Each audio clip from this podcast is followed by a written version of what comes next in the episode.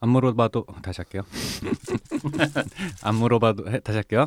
안 물어봐도 알려주는 남 얘기. 안 물어봐도 알려주는 남 얘기 안 할람. 음, 알았어요, 알았어요. 여기까지 다 들어가는 게 음, 좋을 음, 것 같아요. 음, 음. 음. 안 물어봐도 알려주는 남 얘기 아날람 시작하겠습니다.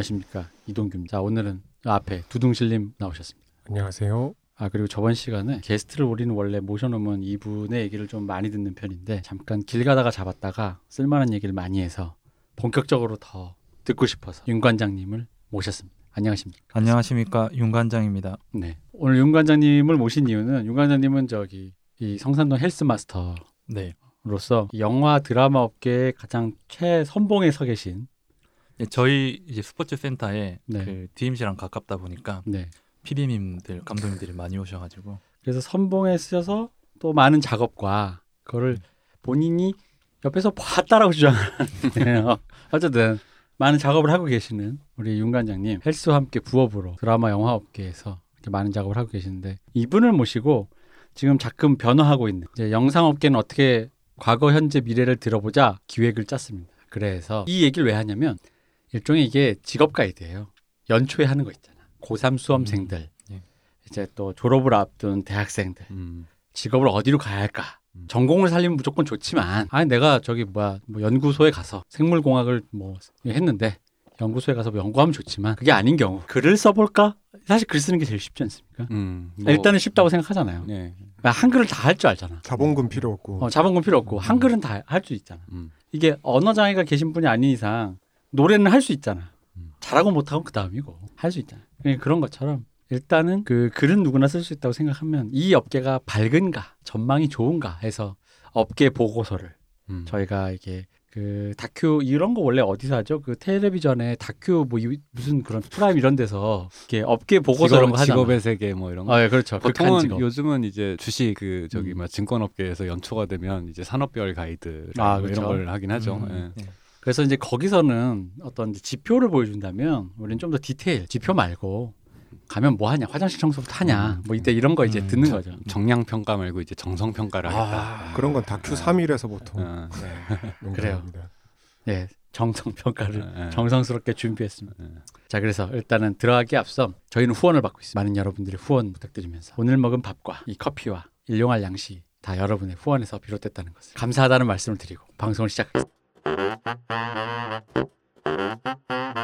우리나라의 영상 업계 일단 과거부터 한번 얘기를 해보죠. 과거. 제가 기억하는 과거는 이제 책으로 배운 과거는 이제 영화사 극장 대표님이 단성사요? 예, 돈을 모아서 음. 이제 깡패한테 줘가지고 음. 너가 애들 모아서 좀 찍어 와봐라. 아. 음. 해서 그걸 찍어 오면 본인이 소유한 극장에서 본전 뽑힐 때까지 트는 시절 그런 시절은 이제 책으로만 봤었는데 이제 진작을 해보자면 그때 어떻게 보면 예술가에겐 좋은 시절일 수 있었던 게 네. 이제 모르니까 그 깡패 돈 주는 아저씨가 때리긴 하지만 카메라 렌즈 선택은 할 줄 모르니까 음. 이제 몸은 아프지만 자유도는 좀 있지 않았을까 이런 막연한 상상을 좀 음. 해보는데 그 시절은 책으로만 봐서 잘 모르겠고 거기에 대한 영향이 어떻게 왔는지 모르겠지만 제가 기억하는 어 이거 한국 영화사에 큰 일이 벌어졌다라고 하는 거 2000년대 초반에 이제 지금도 탑을 하고 계시는 감독님들이 엄청나게 많이 배출됐던 시기가 네.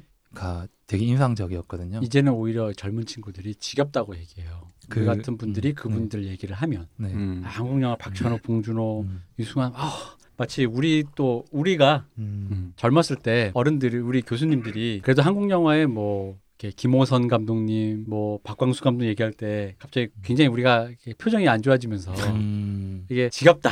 음. 난 지금 미국에 어 타란티노 이런 거 보고 왔는데 박강수 감독 이뭐 그분을 폄훼한 게 아니라 그때 어린 친구였을 때 어린 그런 느낌처럼 싫어한다는 얘기가 있습니다. 근데 저는 봉준호 박찬욱의 큰 빅팬이기도 하지만 그 시절 그런 감독이 탄생할 수 있었던 이유는 간섭이 덜한 돈이 넘쳐나던 네. 시절이었기 때문에 가능 했고 많은 사람들이 본인의 재능을 테스트해 볼 수 있었던 이제 감독이나 작가가 내가 재능이 있는지 없는지를 테스트하기 위해서는 작아도 수십억, 많게는 수백억이 들어가는 작업이기 때문에 파일럿만큼이나 음. 탄생하는데 비용이 많이 드는 직업군인데 그때 아마도 스크린 쿼터 때문에 네. 스크린 쿼터가 되면 이제 이 컨텐츠업이 망한다 뭐 이런 소문이 돌면서 그 소규모 자본들이 엄청나게 많이 들어왔던 시절로 음. 기억을 해서 그때 제가 선배들한테 듣던 얘기가 올해 내년 데뷔 못하면 평생 못한다 음. 이런 얘기를 많이 들었거든요. 사실이네요. 사실로 이제 증명이 되어 선배의 말은 맞다. 아. 어, 역사가 증명하고 있는. 아, 저 그때 이제 막차 타야 된다라는 소리를 하던 타이밍이 네. 있었죠. 근데 네, 저 네. 궁금한 게 네, 네. 그러니까 스크린 쿼터가 해지되면 이 업계가 망한다? 그렇게 되면 영화 음. 산업 자체가 무너질 거라는 음. 불안감도 있었고 그런데 왜 그런 그럼 그런 불안감에서 왜 돈이 들어오죠? 이제 그거죠. 코인의 상승기는 이번 그래프가 마지막이다 이런 느낌으로 아. 지금 아니면 배팅을 못 한다. 그 음. 이제 영화 산업 자체가 그 당시 이제 정확한 기억은 아니지만 마이너스 7% 어쨌든 플러스는 아니었어요. 네. 100억을 넣으면 93억이 남는 산업인데 이 산업이 그럼에도 불구하고 돌아가는 이유는 이 도박성이 굉장히 강한 음. 이 100억 넣어서 제작하고 개봉하는데 1년 안짝으로 걸리는데 두 배가 될 수도 있고 10배가 될 수 있는 산업이다 보니까 이 재미로 투자를 하는 산업이었거든요. 음. 다른 산업은 100억 넣어서 3억 벌면 이제 플러스 3%의 수익률이니까 은행에 이제 넣는 것보다 낫지 않냐 이런 산업이 아니라 영화는 굉장히 도박성이 강한 사장님 돈 한 번 부으시죠. 음. 망하면 빵원이지만 흥하면 10배로 튀길 수 있습니다. 코인이죠. 예, 이런 사행성으로 돌아가는 산업군이었기 때문에 그런 사행성이 없어진다, 재미가 없다. 이제 이 바닥은 망할 확률도 높고 이제 우리가 100원 넣어서 200원 뽑는 산업이 아니게 될 수 있다라는 이제 불안감이 돌 때 영화로 조성돼 있던 펀드들은 그때 들어가야만 하는 시기였던 거죠. 결과적으로 스크린 커터가 한국 영화를 망하게 하진 않았지만 그때 그 어두운 분위기 이제 네. 기회가 없을 것 같은데라고 그런 분위기가 있을 때 소규모 자본들은 이제 마지막 기회라고 생각하고 여기 영화 산업에 돈을 부었고 제작이 안 되고 있던 수많은 영화들이 본인의 순번을 받아서 제작이 되는 분위기를 저의 선배들이 감지하고 어 이 바닥 물 한국 영화는 망한다는 소문이 많은데 정작 영화는 많이 제작되고 있다. 아 이런 이유 때문에 제작되는구나. 지금 데뷔 못하면 평생 못한다. 왜냐하면 그해 데뷔한 감독들이 100명이면 평균적으로 한 50명이 데뷔하는 시장에서 한 번에 200명, 300명 데뷔하면 한동안 그 다음 세대들이 그냥 죽어버리잖아요. 네. 기회가 없이. 또 이쪽은 이제 그 경력직 선호가 굉장히 강한 업종이다 보니까 그래서 그런 소문이 있었고. 이 경력 같은 신입이란 요즘 유행하는 말에 네. 사실 원조는 우린 것 같아. 네. 그런데 음. TVN 드라마 스물다섯 스물하나에 나오는 그 김태리 씨랑 저의 또 제가 참 좋아하는 남주혁 씨가 나오는 거기서 봤는데 거기에도 앞에 그 98년 배경인데 거기에 그 스크린 쿼터 데모하는 장면이 나와요. 아, 네. 네, 제가 그 데모 하는데 한가운데 있었던 사람으로서 그 네. 장면에 네. 심지어는 그때 사진을 찾으면 거기 제가 이- 찍혀 있습니다. 아, 네. 4대 일간지에 다 찍혀 있어. 내가. 근데 음, 그건 그거고 네. 그때 잠깐 재밌었던 이유가 그때 제일 크게 했을 때가 그러니까 뭐 학생이면 학생, 전국에 있는 영화과 학생, 음. 그 기존에 있던 영화인들, 영화 배우들 다 왔어요. 네. 종로에 다 모여서 예. 음. 근데 그거 한- 모아놓으니까 정말 한 줌이더라고. 음. 이게 산업에 네. 종사자와 예비 종사자를 다 모았는데 이거밖에 안 되면 음. 그럼 진짜 저 진짜 얼마 없다는 얘기잖아요. 사실. 그래서 그때 재밌었던 개인적으로는 재밌었던 게 일단은 그때 당시 이제 운동권이 그 연대 사태 이후로 망하긴 했어도 네. 아직 조직이 살아 있을 때잖아요. 네. 그러다 보니까 이제 학생회들이 많이 주도를 했어요. 했는데 그 이제 경찰이 스크럼 이제 진압을 하려고 진압을 하진 않았지 사실은 그렇죠. 적극적으로 진압을 하진 않고 이제 막아서니까 일단은 영화 하던 사람들은 이 경험이 없잖아. 음, 네. 그러니까 학생애들 보고 앞으로 나가라는 거야. 그래서 웃긴 게 어른들이 그렇게 많은데 어. 맨 앞- 제가 왜 사진이 찍혔냐면 앞에 스크럼을 짜게 그죠. 되는 학생이기 때문에 사진이 찍힌 거예요. 몸빵 하는 건다 음. 어린 어, 어, 사실 나도 거기. 앞에 차출려서 앞에 서 있었는데 되게 웃긴 그림이죠. 네. 내가 무슨 영화에 입학한 지 얼마 되지도 않아서 뭐뭐 아무것도 모르는 네, 애를, 맞아요. 예, 형들이 시키니까 앞으로 갔지. 근데 그래서 그날 재밌었던 음. 일이 그렇게 해놓고 무대를 이제 어쨌든 유명하신 분이 나가서 낭독하실 거 아닙니까? 그 당시 음. 제가 기억한 게 방은진 감독님, 정우성 씨, 뭐 여러분이 올라서 막 낭독하고 가고 가셨어요. 근데 이제 그분들이 이제 하고 가셨단 말이야. 음. 근데 이제 계속 우리가 학생들이 버티잖아. 음. 그러니까 그날이 추운데 뭔가 고생은 고생대로 하고 스포트라이트는 저쪽에서 다 하고 가고 우리는 뭐 잠깐 이러고 있는 거야. 그래가지고 근데 끝까지 계신 분이 문성근 씨였어요. 음. 근데 네, 제가 그때 맞아요. 못된 말로 문성우 씨 들으라고 문성우 씨 제가 뒤에 있었는데 아, 왜냐면 그때 우리 후배가 춥다고 그래가지고 제가 문성우 씨 들으라고 못된 마음에 이거 원래 종놈 새끼들이 끝까지 있는 거라고 했더니 바로 얘기하면 좀 그렇잖아요. 근데 한 30분 좀 있다가 갑자기 쳐다보면서 많이 춥죠. 어. 미안해요. 그때부터 문성우 씨를 굉장히 존경하게 되었다 라는 이런 어떤 그런 이야기인데 그때 95년 그 좀 더 이전이죠. 95년 닥터봉이라는 드라마 아, 영화가 나왔을 때 그때 기준으로 한국 영화 제작비가 평균 10억이었거든요. 음. 음, 맞아요. 평균 10억이고 배우들 몸값이 1억. 그래서 1억 배우 남녀 주연 2명 주고 나머지를 제작비로 돌린다. 그때 당시에 나왔던 게 헐리우드가 그때 무조건 10배였어요. 음, 10배. 제작비가요? 제작비가. 어, 네. 100, 100억에서 200억 사이다. 음. 그때 이제 그렇게 얘기를 했었던 거고. 드라마는 16부작. 음. 지금도 깨지지 않는 16부작 시스템. 그게 그래서 그때 한번 제일 크게 산업적으로 바뀐 게 계기가 됐던 거는 제가 알기로는 그게 96년도 개봉일 걸요 아마 그 강재규 감독님의 쉴이요. 쉬리 이후로 분위기가 많이 바뀌었죠. 그러니까 가능하다. 어, 오락 영화로서의 이게 어쨌든. 쉬리라고 하니까 아니 쉬리가 쉬리는 2000년대고 아, 쉬리 아니고 은행나무 침대. 은행나무. 어, 은행나무 침대. 어, 지금. 쉬리라고 발음을 너무 찰지게 하셔서 쉬리가 반응을 해서 제가 참. 아. 근데 그게 자본의 입장에서는 조동실님이 말한 케이스가 아 이게 잭팟이 10배짜리인 줄 알았는데 20배 더 터지는구나 음, 음, 이런 학습이 그렇죠. 됐었는데. 그 전에는 우리가 아까 이 대표님이 말씀하셨던 예를 들어 박광수 감독님이라든지 네. 그 주- 흔히 우리 Korean New Wave라고 음. 했죠. 그때는 산업이라고 뭐 하기가 애매한 시기였고 물론 거기 투자하는 사람들이 음. 있었고 극장 개봉해서 돈을 버는 사람들이 있었지만 여전히 굳이 따지자면 예술 행위에 가까웠다라는 느낌이 좀 더 있었고 근데 뭔가 아 이게 돈이 들어가고 돈을 뽑아낼 수 있는 구조가 일종의 산업이라는 시각이 된 게 사실 강재규 감독님의 작품 그것들이 코, 큰 계기가 됐었죠 사실은. 그 전으로 음. 그런 시도들이 있었죠. 뭐 강우석 감독이라든가. 근데 이제 네. 그냥 약간 강호석 감독님의 투캅스 이런 것도 엄청 대박에 터졌지만 네. 그냥 오락 영화가 있었다라고 네. 그러니까 산업이라는 왠지 어떤 그 단어가 붙게 된 계기가 그때쯤이 아니었나. 그리고 한 방으로는 되지 않잖아요. 몇 네. 거의 케이스들이 있었고 거기서 어떤 정점을 찍고 나니까 이제 사람들이 음.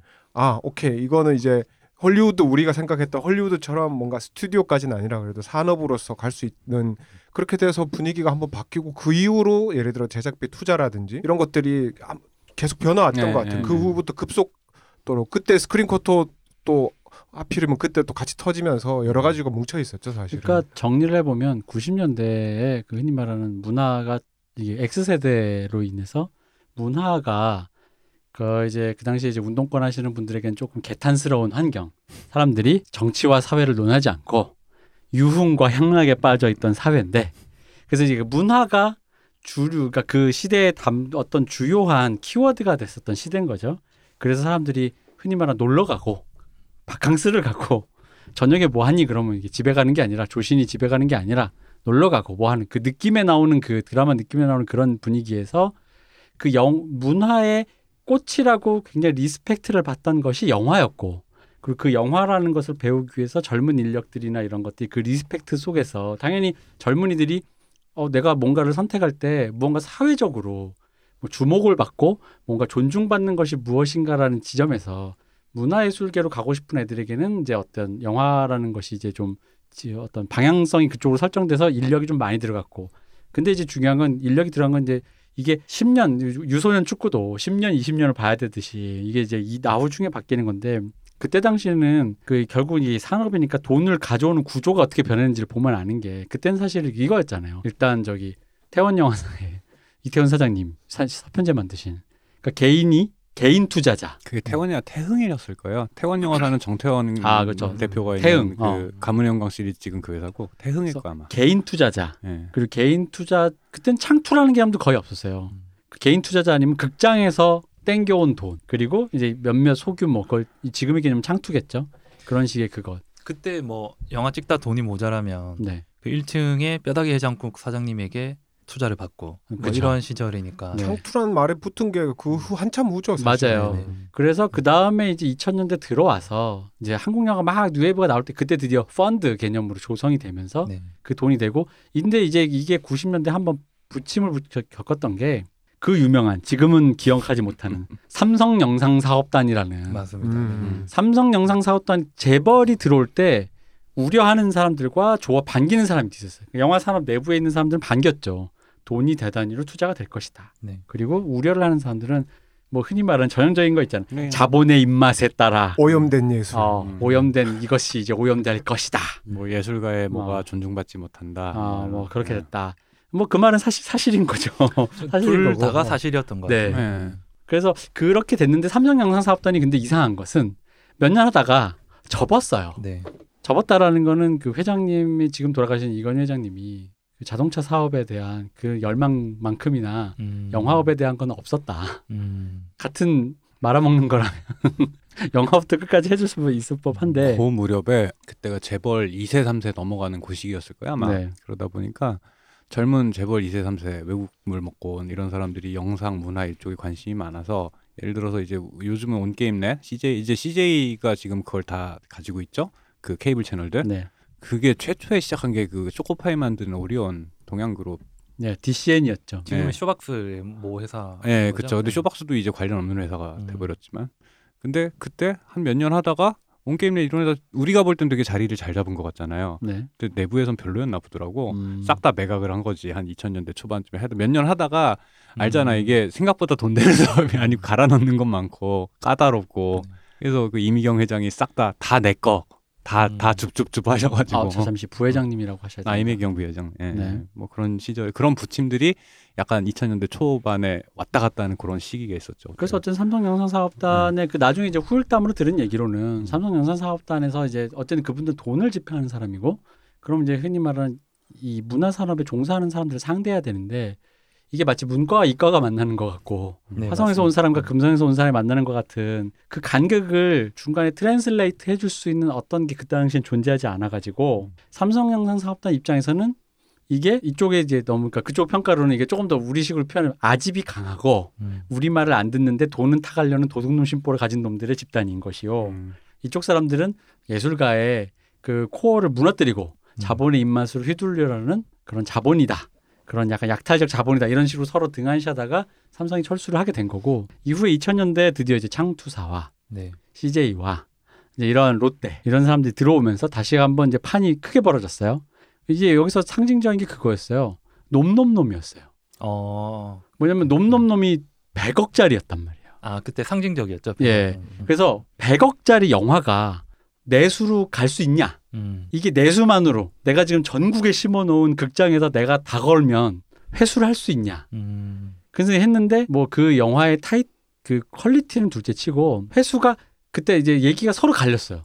저 정확하게 못 들었는데 왜냐면 듣는 사람은 다 얘기가 달랐거든요. 내부에 계신 분들도 회수가 안 된다, 된다, 안 된다, 된다, 안 된다, 됐는 했는데 문제는 어쨌든 그런 얘기 와중에서도 꾸준히 제작비는 상승해서 지금은 뭐 100억 뭐 그렇죠? 그 100억이라는 상징적인 액수의 그 놈놈놈 전후로 좀 그래도 이, 이 뭐라 해야 되지 부침이 좀 있었던 게 사실은 잊고 있지만 성냥팔이 소녀의 재림이라는 영화가 있었어요. 그렇죠. 근데 그때 성냥팔이 소녀의 재림이 쫄딱 망하면서 투자가 다 빠졌다. 어, 라- 라고 라고 하면- 시기가 잠깐 예, 있었어. 잠깐. 그죠. 음. 라고 하면서 그 근데 사실은 크게 보면 상승인 상승 그래프인데 그때 이렇게 약간 중간 조정이 한 번 온 거지. 그러니까 이게 이미지거든요. 어. 왜냐면 그게 자본 입장에서는 예술가가 곤조를 피워서 돈을 가져가 놓고 진짜 사실 배- 일종의 배임 같잖아. 마음대로 집행해 버린 것 같은 이미지가 있다 보니까 돈을 든 사람 입장에서는 약간 신뢰도가 굉장히 떨어지는 산업이라는 느낌이 있고 그게 그리고 그 두 개다 음. 지금 생각하는 100억 영화랑 뭐가 제일 크게 다르냐 그러면 네. 성냥팔이 소녀도 아마 거의 100억? 네, 알기로 맞아요. 100억 그랬다. 문제가 뭐냐면 제가 알기론 그래. 제, 제가 그 주변에서 들은 얘기로는 처음부터 100억 예산이라 가지고 들이받아 보자였으면은 네. 데이터가 되는데 그 둘 다. 시당초 100억을 염두에 둔 영화가 아니었던 그치. 거예요. 놈놈놈도 예. 늘어나고 사고 뭐 사고 나고 이러면서 그러면서 처음부터 100억이 그게 아니었거든요 버젯이. 네, 네. 그러면서 뭐 하여튼 문제가 많이 발생했고 네.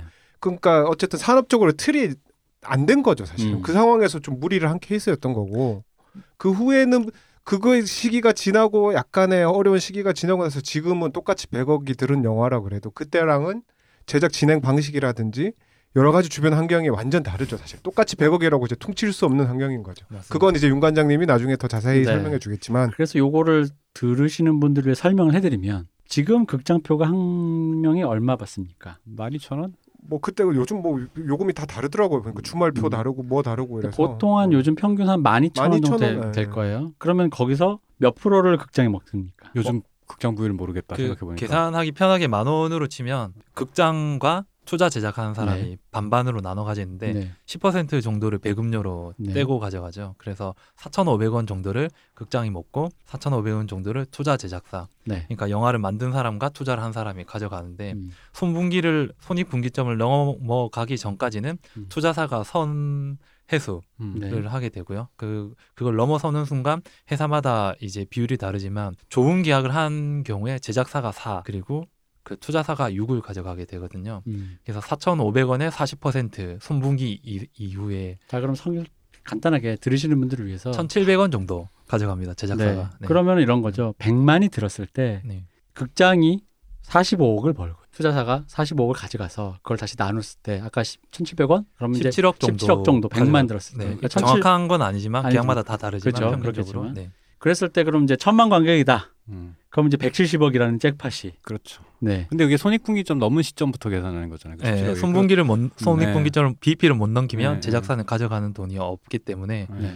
이제 그 제작비가 100만이 BP인데 1000만 원 터졌다 이러면 17억 곱하기 9 네, 그지. 같아서 네. 이제 160억 정도. 그럼 여기서 그. 제작비의 수, 소- 순수 네. 그거는 단, 당연히 국장에게 떼주고 난 그 피가 네. 이어야 되는 거죠. 그러니까 네. 50%가 100이 돼야 된다. 뭐 그런 거네. 네. 네. 그 옛날에는 음. 하여튼 제가 기억하는 마지막 숫자는 7,000원이던 시절인데 반반에서 3,500원씩 해서 그래서 손익분기점 계산을 쉽게 했던 게 100만에 30억으로 그러지. 했었죠. 예, 네, 그래서, 네. 그래서 거기서 뭐뭐 배급 비용 빼고 어쩌고 하면 제작비가 총액 그 50억이 들어가는데 순제작비가 그러면 한 30억 되는 그래서 그게 들으시는 분들을 위해서 어쨌든 지금은 네. 100억짜리 영화면 몇만이 들어야 된다? 100억짜리 영화면 100만 들면 아니 100억 아니지, 아니지. 200만 아니지. 200만 네. 200만이 BP인데 네.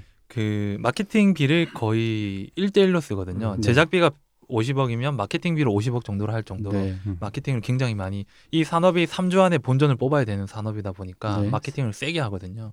그래서 이제 보통 한 2, 300만, 이 평균적으로 250만 정도가 들어야 되는데 음. 그 부가판권을 계산을 했을 때 250만 들면 다행이다. 100억 음. 쓰고 그렇게 계산하는 걸로. 하지만 이 제작하시는 분들은 재미가 없겠죠. 음. 몇년 동안 이 묵혀서 제작을 했는데 이 우리 회사가 가지는 돈이 빵원이 되는. 음. 거기. 맞추면 무료 봉사한 거잖아요 사실 네, 그렇게 되는. 음. 자기- 물론 인건비 받은 거 인건비. 예, 그 제작비의 네, 대표 꿈을 이뤘잖아. 맞아. 꿈을 이뤘 그, 해, 그 제작사 사무실 운영비와 커피값 같은 거는 음. CJ가 내줬는데 네. 이제 나는 몇 년 동안 뭘 했나 아, 그렇지 어, 예, 무료 이렇게 봉사는 되는, 아니고 네 그런 상황이 되는 거죠. 소통. 내 꿈을 관객들 앞에 보이며 음. 커뮤니케이션을 했다. 음. 그 소통을 했다. 그러다 보니까 이제 제작사들이 전문으로 제작하는 PD다, 프로듀서다, 뭐 제작사 대표다라고 하는 분들이 요즘에는 이제 창작자, 이제 감독들이 직접 회사를 차려서 투자사랑 직접 계약하는 식으로 많이 바뀌는 그 사실- 경향이 있다고 알고 있거든요. 네, 한국 시장은 감독이 한국 영화 시장은 감독이 쓰고 찍고 하는 경우가 많잖아요. 본인이 또 능력이 있다고 한다면 네. 더 그런 경우가 많잖아요. 한국에 좋은 작가가 없는 이유가 다 데뷔해서란 얘기가 정설이잖아요. 맞습니다. 네. 그래서 한국 상대적으로 영상 언어 자체의 수준이 좀 낮은 대신에 음. 이야기는 기가 막힌다. 약간 이런 평가를 받는 이유도 좋은 작가가 다 감독이 됐기 때문인데 그 입장에서는 영화사를 내가 왜 차리면 안 되지 하는 생각을 음. 할 수밖에 없는 시장인 거죠. 왜냐하면 대부분의 인력이 프리랜서로 이루어지고 그 좋은 프리랜서들은 감독을 보고 오는 경우가 훨씬 더 많기 때문에 이제 나는 좋은 인력도 데리고 올 수 있고 얘네들 얘네들이 하는데 좋은 스탭들은 고정 인력이 아니다 보니까 그냥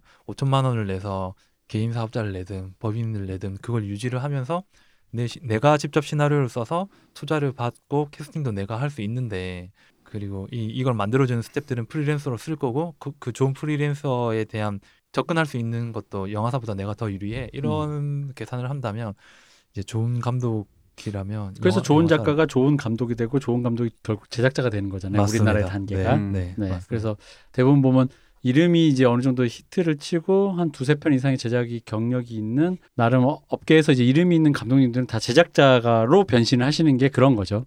네, 웬만하면 본인 제작사가 있고 다른 제작을 안 하더라도 네. 이제 본인 제작사를 차린 다음에 이제 그 수익을 회사로 받게 되죠. 네. 세금 문제도 있고. 그러니까 이게 되게 웃긴 게 그 제작자 입장에선 좀 억울할 수 있겠는데 이게 이제 감독 이게 그렇게 돼서 이제 감독이 된 명성이 생긴 사람 입장에서는 뭐가 되냐면 아니 글도 내가 써 맞습니다. 영화도 내가 찍어 음. 사람들이 내 이름 보고 돈을 내 근데 이걸 갖다가 남을 줄 일은 없는 거예요 음. 맞습니다. 차라리 내가 사업자를 내고 음. 내가 가져오면 된다 보니까 그러다 보니까 한국에서는 다른 의미로 좋은 제작자가 점점 사라지는 거잖아요. 네. 그 한때 뭐 차승재 씨나 그런 사이더스 시절에 차승재 씨나 그런 김민희 씨그 대표 그런 시절처럼 제작자 파워가 있던 시절이 있었어요. 한국 영화에 분명히 네. 그 사람이 누군가 감독을 꽂아가지고 데뷔시키고 이게 그 사람이 나름 그래도 시나리오 보는 눈이 정확하다, 뭐 적중률이 좋다 이런 거 있었는데 점점 한국은 그런 제작자보다는 어떤 몇몇 이제 감독들이나 이제 이렇게 돼가지고 이제 그게 뭔가 지금은 저 사람이 원래 제작자여서 좋은 제작자다라는 평가를 듣는 사람들은 없고 그냥 다 좋은 감독님들,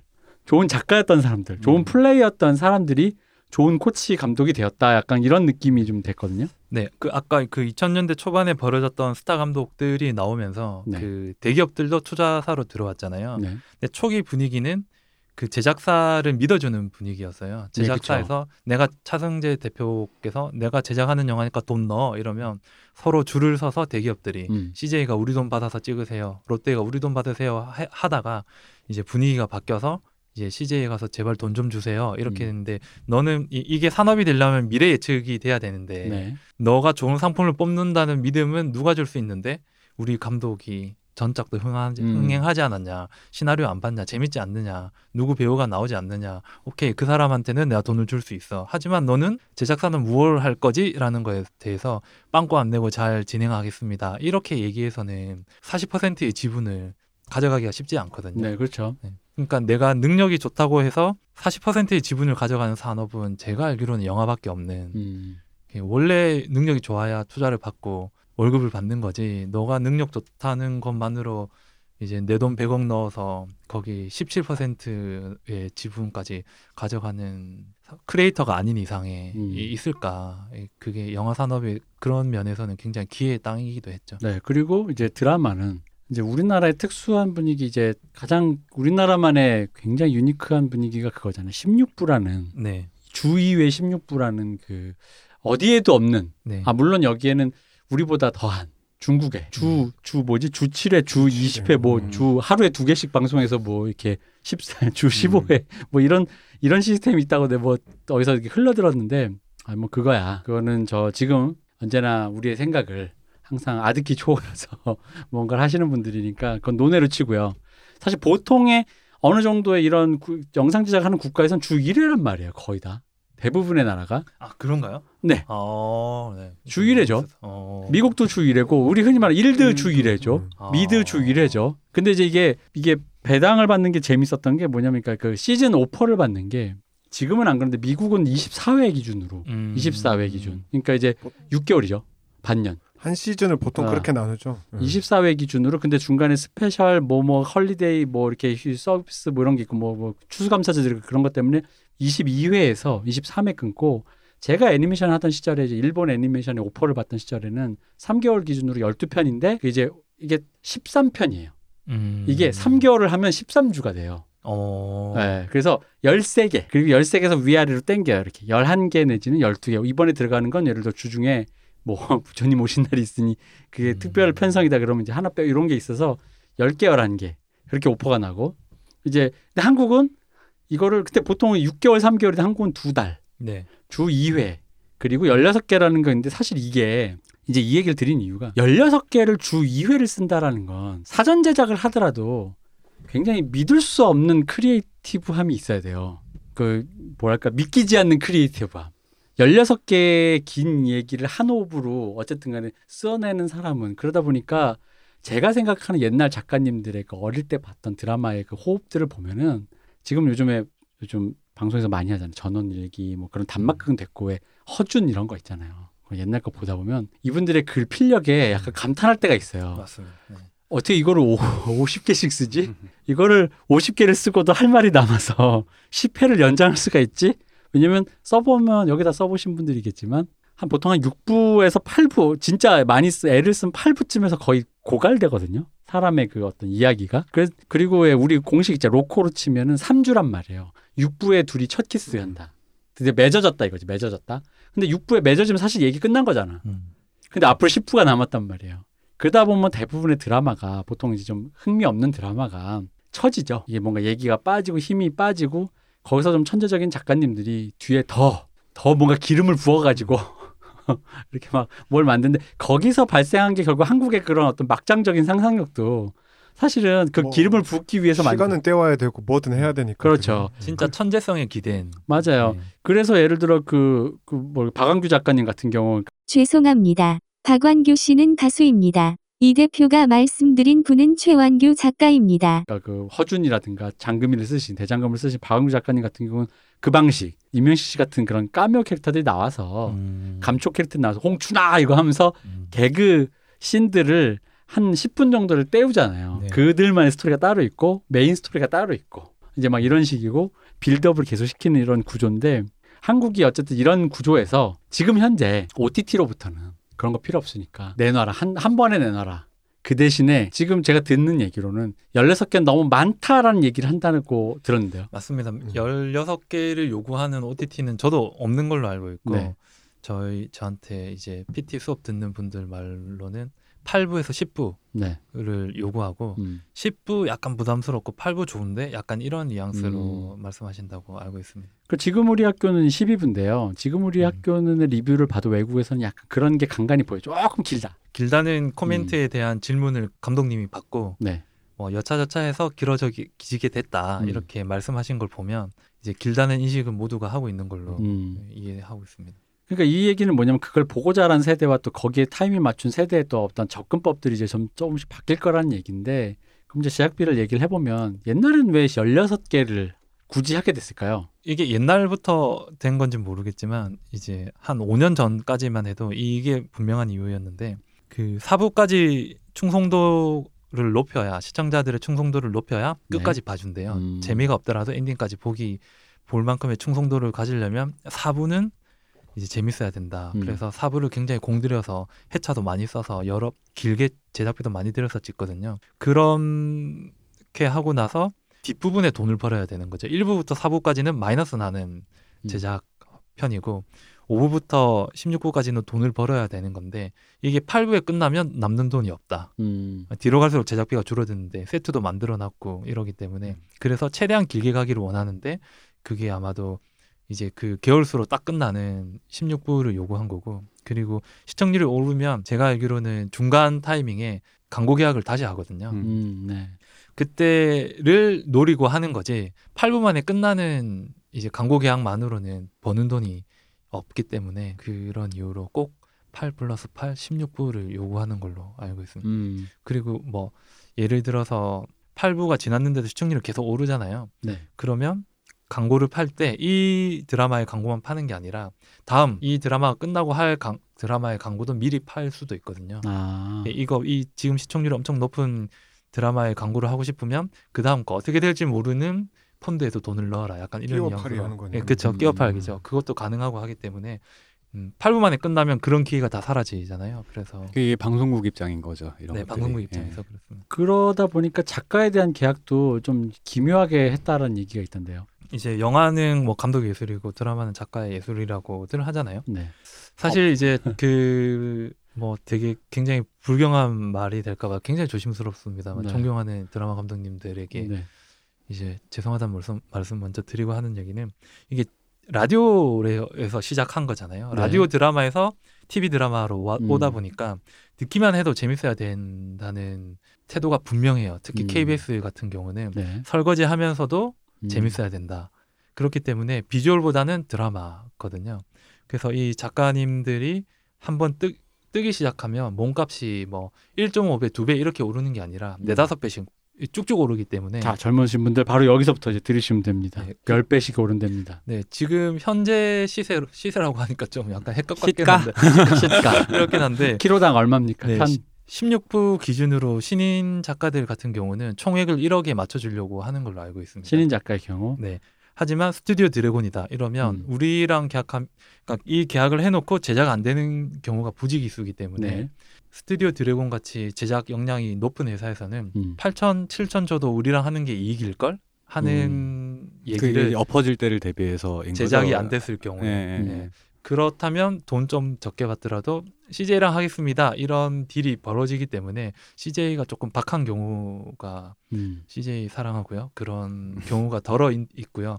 이거는 공중파도 마찬가지입니다 왜냐하면 공중파 같은 경우는 CP 그 책임 프로듀서. 예, 책임 프로듀서가 간다라고 하면 상대적으로 약한 배우가 와도 음. 제작이 되거든요 음. 그러면 드라마 작가 입장에선 데뷔를 하게 되니까 네. 그냥 돈이 적더라도 그냥 가게 되죠 next를 생각하고 음. 하지만 여기서 방송국이나 CJ도 바보가 아니기 때문에 20개 계약합시다. 이렇게. 아 근데 원래 16개인데. 16부작을 내가 16부작의 로드맵을 짜갔는데 음. 20편 계약하시죠? 이렇게 됩니다. 음. 그리고 이 CJ의 일을 받아야 되는 외주 제작사들은 더더 받겠으면 받겠지. 더 이제 중간 마진을 떼야 되지 않겠습니까? 네. 그런 입장에서는 더 안 좋은 계약을 요구하기도 음. 40개 뭐 이런 식으로. 음. 그래서 제일 쌀 때 이제 20개 계약을 합시다. 저점에 매수해서. 아. 그렇죠. 음. 예.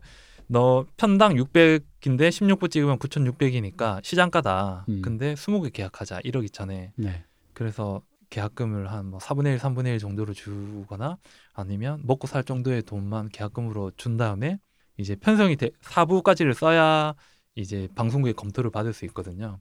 그때까지 죽어라 쓰게 만드는 거죠. 재미없으면 또 써, 써- 음. 다시 써야 되고 다시 네버 써야 엔딩으로 갈리는 거죠. 네, 그럼 이제 인생이 음. 뭐 그러다 몇 보면 년, 2, 3년 쭉 가는 거죠. 2, 3년 가면 굉장히 잘 나온 케이스고 그러니까 보통 앞자리가 바뀌는 네, 경우가 그렇죠. 부지기수. 예.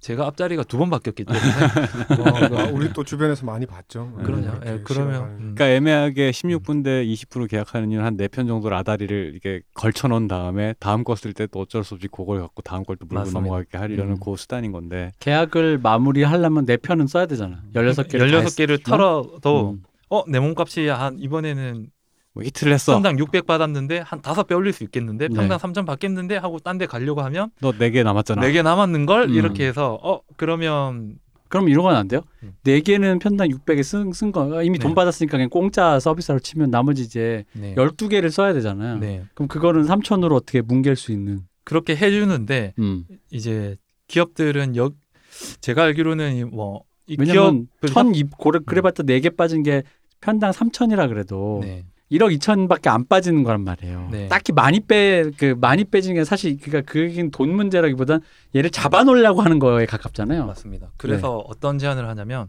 평당 3천으로 계약을 해줄게 네. 대신 또 20개 아, 어, 아, 계약- 그, 그다음 추가 계약이 붙는 그렇죠. 거군요. 가는 거죠. 음. 이번 계약금은 50% 지급합니다. 음. 듣자 하니 아파트 분양을 받았다고 하던데 음. 돈낼 수 없을 걸? 약간 이렇게 아, 되면 아, 받는 결혼한다고 거- 하는데 네, 그러면 또 받는 거죠. 이제 목돈이 순, 순, 한 방에 한 또 절반 준다 그러면 몇 억이 들어오니까. 이거 예. 이거 비슷한 예를 우리 안에 헐리우드 감독님들도 갑자기 왜 음. 본인의 영화 세계와 전혀 상관없는 영화가 갑자기 찍을 때 있잖아요. 그때 음. 보통 찾아보면 헐리우드 가십 이런 데 보면 버라이티 보면 이혼을 한다는데. 어, 중요한 그쵸. 중요하면. 네. 근데 영화사에서도 신인 감독을 데뷔시키면 차기작이나 차차기작까지 음. 거는 경우가 있었거든요. 그래서 영화 감독 계약을 하게 되면 5천만 원인데 음. 그 계약서에 차기작의 first look은 내가 가진다. 음. 혹은 차기작, 차차기작은 무조건 뭐 제작사 A라면 우리 제작사에서 first look을 가진다. 음. 너가 차기작을 하려면 내가 no를 해야만 다른 데랑 할 수 있다는 계약을 걸거든요. 근데 이제 이게 약간 그러니까 뭐 어떤 서로 간에 그러니까 공평한 대등한 관계가 아니다 보니까 이게 계약상으로 만약에 법리적으로 논- 냉정해 가면 약간 불공정 계약에 가까운 무언가가 진행된 거라고도 볼 수 있지 않을까요? 제가 그거를 변호사한테 한번 검토까지 받은 적이 있는데 네네. 이게 불법은 아닙니다.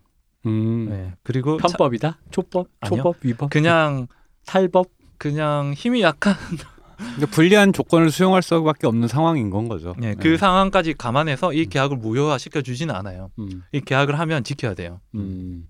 예, 베스트는 이런 계약을 안 하는 데랑 하면 좋지만 지금 잘 힘 있는 곳에서는 이제 어, 근데 또 너무 이제 기업을 나쁘게만 묘사를 했는데 지금 컨텐츠 제작하는 기업들도 고민이 많거든요. 지금 스튜디오 드래곤의 value가 굉장히 의심 이런 음. 얘기 해, 네, 네, 상관없어요. 주식 시장에서 다 예. 뉴스에도 일반 뉴스에도 예, 나온 예, 얘기 자본 시장에서 음. value를 평가받는데 굉장히 의심받고 네, 있는 게 네. 네. 아니 너네들은 찍어서 CJ에 트는 거 아니냐, 음. TVN에 트는 거 아니냐, TVN의 시청 아니, 하청 업체 같은데 CJ 엔터 주식 따로 있고 스튜디오 드래곤 따로 있는데 너네의 value는 어떻게 매기지? 아 그거야 뭐 배터리 그거 분리하는 것처럼 분리해야지 뭐.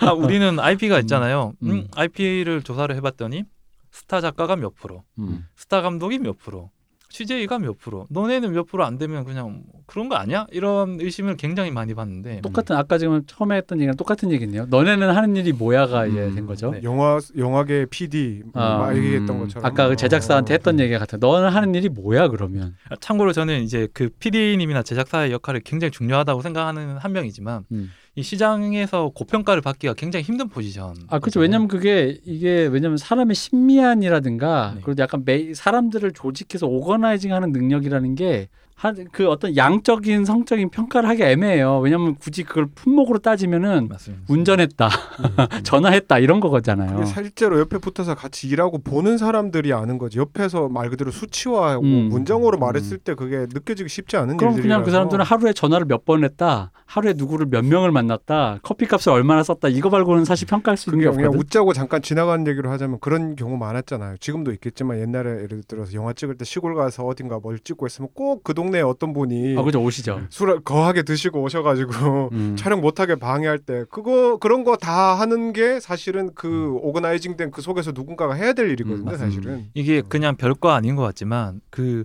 고유한 능력이라고 저는 생각하거든요. 음. 경영을 하는 능력. 근데 그렇죠. 네, 이 불협화음을 잘 만들어내는 음. 능력. 동시에 이 컨텐츠의 미래 영화 같은 경우는 2년 앞을 적어도 2년 앞을 내다봐야 되는데 이걸 내다보는 능력은 정말 쉽지 않은 능력이고 좋은 프로듀서들은 촬영도 잘하고 글도 잘 쓰고 연출도 잘하는데 프로듀서를 하는 게 베스트잖아요. 그죠. 그런 사람이 제일 좋은 프로듀서가 될 수 있고 하지만 그거 잘하면 봉준호가 됐지 왜 이런 그치. 환경이기 때문에 이쪽 인력이 굉장히 이제 능력을 키우기도 쉽지 않고 이런 얘기하면 좀 그렇지만 아무것도 몰라도 또 할 수 있는 게 또그 그쵸. 예. 포지션이라서 이 편차가 굉장히 큰 음, 그, 음. 지- 그 그 래서 현장에서도 사실 현장 인력들 사이에서도 약간 배관시하는 게 좀 있잖아요. 약간 네. 제가 뭘 아냐? 음. 약간 이런 거 있죠. 네. 이런 류의 평가들을 왕왕 하시는 분들을 제가 많이 봤기 때문에 그러니까 제가 영화에 대해서 뭘? 그냥 일단 일단 일단 일단 우리끼리 얘기 약간 이런 분위기 네. 빼고 얘기해 네. 막 이런 식으로. 근데 이게 제가 알기로는 게임 제작할 때 그 프로젝트 매니저도 똑같이 음. 모든 걸 다 아는 프로젝트 매니저도 있고 음.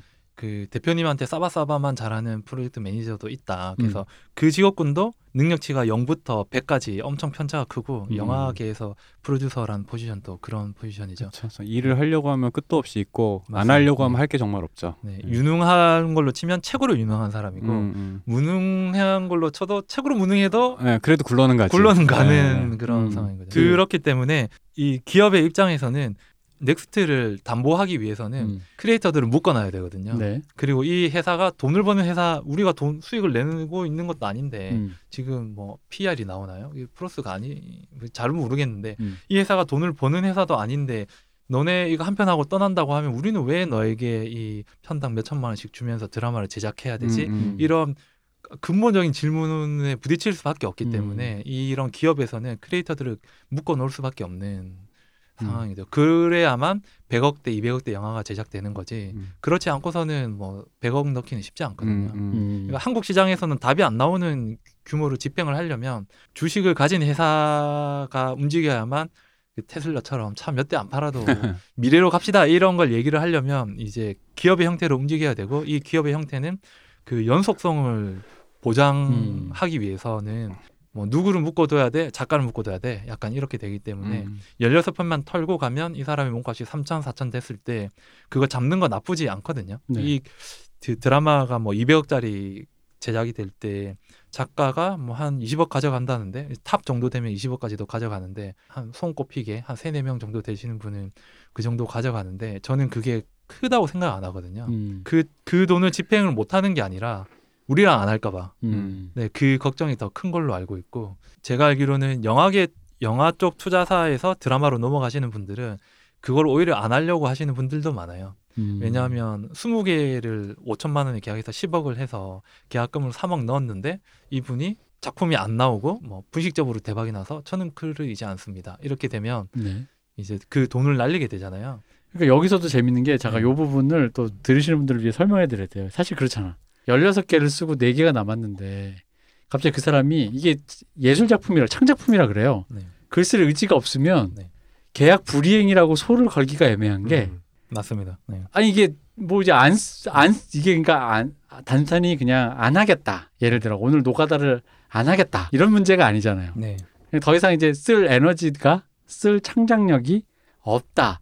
근데 네개 계약 불이행 상태인데 대부분 이럴 때 영화나 이 영상업계에서는 그냥 가라가 되잖아요, 사실은. 맞습니다. 요걸 이렇게 음. 아, 굳이 내가 안 받겠다라는 또 약간 이런 영역 이런 부분 이 일반 업계에서는 도저히 이해가 안 되는 음. 그런 어떤 관행이 있습니다. 그리고 이 바닥도 좁기 때문에 그 노예 계약을 했다는 소문이 나면 네. 몇 년만 있으면 재능 있는 신인이 그 제작사로 가지 않거든요. 음, 그러면 이쪽도 결국에는 재능 있는 크리에이터들을 모으는 장사를 하는 건데 그럼 SM은 왜 계속 재능 있는 애들이 노예 계약이 아닌 거지. 어 그런 그리고 건가요? 확실한 데뷔 플랫폼, 그러니까 플랫폼 음. 독점력이 있잖아요. 음. 데뷔 시켜줄 수 있다. 그래서 뭐 지금 CJ도 단가가 제일 뭐 낮은 걸로 저는 알고 어 그러면은 있습니다. 저기 JYJ 그러니까 그분들의 주장은 네. 사실이 아닌 것이다.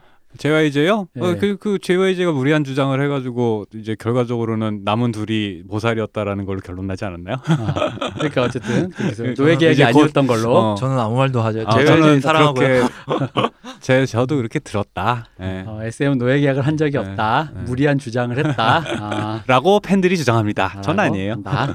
암- 아무튼 그런 이유로 신인들을 묶어 두려는 대기업가 네. 아니면 제작사와 그리고 한 편만 개고생하고 본인의 몸값을 띄우고 싶은 신인들의 어떤 첨예한 음, 그런 다툼들이 벌어지지만 대부분은 계약서에 갑으로 명시되는 기업들이 이기기 마련이죠. 네. 그리고 뭐 신인 작가가 16개 써서 1억에 준하는 돈을 받는다라고 하면 제 주변에서는 되게 많이 받는다고 음, 부럽다고들 하- 하거든요. 그래서 계산을 하면 일주일에 600만 원 받는 거잖아요. 네. 일주일에 1,200만 원 두 개의 드라마가 음, 방영되니까. 하지만 이 드라마를 쓰기 위해서는 최소한 100번은 고치고 몇 년 전부터 이거를 이제 자료 조사와 글을 써오고 하는 과정들이 굉장히 길기 때문에 이거를 시급으로 따지면 최저 시급의 절반도 안 될 돈이기 때문에 1억이라는 돈은 뭐 굉장히 많은 프로 작가들도 3년에 하나 정도 하면 굉장히 많이 하는 편이니까 음, 잘해야 연봉 3천 보통은 뭐 음. 1,500도 안 될. 정도의 굉장히 박한 돈입니다. 어, 나 지금 사실 직업 가이드라고 해서 약간 미래가 밝은 쪽으로 설계하려고 지금 약간 군부를 뗐는데 지금 그렇게 말씀하시면은 다음 편 안, 2부 안 듣는단 말이야. 그 저의 주장은 뭐냐면 음. 주식으로 치면 지금이 저점이다. 아, 저점이다. 굉장히 저점에서 시작하기 때문에 음. 할 만한 것 같다. 음. 네, 그런 그렇군요. 평가 시장의 평가가 아직 낮다. 아니 그 이 제가 생각하는 미래는 미래는 그 작가들 글을 쓸 줄 아는 사람들의 필요는 굉장히 늘어나고 몸값은 계속 올라가는데 지금 그런 게 또 사실 느껴지고 있죠. 네. 현실에서도. 지금 시장이 굉장히 저평가를 했기 때문에 경쟁자들이 굉장히 많이 나갔습니다. 음. 떨어져 나갔습니다. 이걸 못 버티고 네. 왜냐하면 뭐 최저임금이야 그 만 원이 안 되지만 네. 사회에서 생각하는 젊은 음. 노동력이 충분한 젊은이들의 최저 임금은 배민 라이더가 결정해주고 있다고 저는 생각하거든요. 네. 음. 그러면 이제 4, 500만 원이 한 최저. 예, 네. 최저임금인데 약간 목숨을 걸어야 되고 네. 뭐 무시를 당해야 되고 이런 게 있겠지만 지금 사회가 사회가 합의 본 이제 노동력이 괜찮은 건강이 좀 네. 괜찮은 사람들의 최저 시급은 4, 500만 한 원이라고 시급이 이제 월급으로 따졌을 네. 때 400. 예. 이게 갑자기 벌어진 일이 아닌데 예. 지금 작가들이 보조 작가를 할 경우에 최저 그 페이가 100만 원 후반대에서 200만 원 초반대거든요. 네. 그러니까 배민 라이더의 절반인 거죠. 그렇기 때문에 이쪽 시장을 못 버티고 나간 사람들이 굉장히 많습니다. 음. 스탭들도 마찬가지고. 음. 그래서 지금 인력난이 인력 쇼티지가 엄, 어마어마합니다. 이쪽 미디어 업계에. 근데 네. 이 인력이 네. 재밌는 게 어디서나 그렇지만 아까도 얘기했듯이 이 인력이야말로 고전적으로 경력 같은 신입을 항상 구해왔단 말이에요. 맞습니다. 그리고 그러니까 뭐 우리들 용어로 하면 아니 그러니까 와서 일을 하는데 배우는 건 배우는 거고 애가 빠리빠리해서 하나만 하면 열을 알고 막 이런 사람을 구하는 그 어떤 그 니즈가 좀 강하고 또 하나는 이게 그 표준적인 그 노동계약서로는 어떻게 규제할 수 없는 조금은 좀 도제에 가까운 그러니까 뭔가 그런 기준 뭐라 그러지 노동 시간도 넘거나 혹은 그러니까 여러 가지 숙련도가 필요한 그 어떤 여러 가지가 필요한 상황에서 그런 컨디션들이 굉장히 많이 필요한 산업이다 보니까 네. 그런 상황에서 이 지금의 젊은 친구들이 주 52시간도 많다. 40시간 4일, 음. 주 4일 근무 막 이런 시대적인 흐름의 조우에 맞췄을 때 어떠한 분위기로 지금 젊은 친구들이 유입이 되고 분위기가 현장에서 어떻게 되고 있는지 얘기해 볼 수 있을까요? 이, 이 좀 조심스러운 얘기인데 네. 그이 말씀드리기 전에 하나 전제로 해야 될 것 같은 거는 나는 꼰대다. 네 그거 플러스 네. 그걸 알면 니는 왜 이렇게 사느냐에 음. 대한 반성을 매일 하고 있다는 건 미리 말씀드리고요. 네. 그리고 이 글 쓰는 시장 인력 시장 인력 시장이라고 하면 좀 기분 나쁜 분들도 계시겠지만 저는 인력 시장 시장이라고 생각하기 때문에 글 쓰는 사람들의 인력 시장에는 진입 장벽이 예술계 중에 가장 낮다고 저는 생각합니다. 이건 뭐 제가 아까 앞서 음. 말했던 거죠. 누구나 지- 글은 쓸수 네. 있으니까. 제가 쓴 글을 저희 어머니도 욕하시고 음. 저희 아버지도 욕하시고 네. 그리고 저희 집에 놀러 온 친구도 제가 쓴 글을 보고 음. 빨간 펜 선생님을 하고 갈 정도로 모두가 이제 고나리질을 하는 굉장히 음. 진입장벽이 낮은 판인데 반대로 이쪽 판에 들어와서 돈을 음. 벌려면 모두가 들어올 수 있는 시장이다 보니까 정말 옥석 가리기가 심하게 벌어집니다. 네. 그래서 진짜 그 보통 수준에서 훌쩍 넘는 글쓰기를 해야만 네. 돈을 벌 수 있는 시장이거든요. 음. 그러다 보니까 이 산업이 요구하는 자본이 요구하는 인력으로 인정받는 과정이 좀 비교적 길다고 저는 생각하고 음. 있습니다. 그래서 뭐 노래 같은 경우는 노래방에서 불러보면 내가 가수인지 아닌지 미- 내 미래가 가수이면 행복할까 불행할까 얼추 알 수 있는 분야라면 이쪽은 깨져봐야 아는 시장이고 뭐 그러 그리고 돈을 벌기 위해서는 꼭 익혀야 되는 이쪽의 아카데미카 어떤 부분이 있, 있잖아요. 네. 페이스북에 글을 아무리 잘 써도 드라마를 하려면 뭔가를 지켜야 되고 이런 게 있잖아요. 그런 것들의 학습 시간이 굉장히 긴 분야라고 저는 생각하고 음. 있거든요.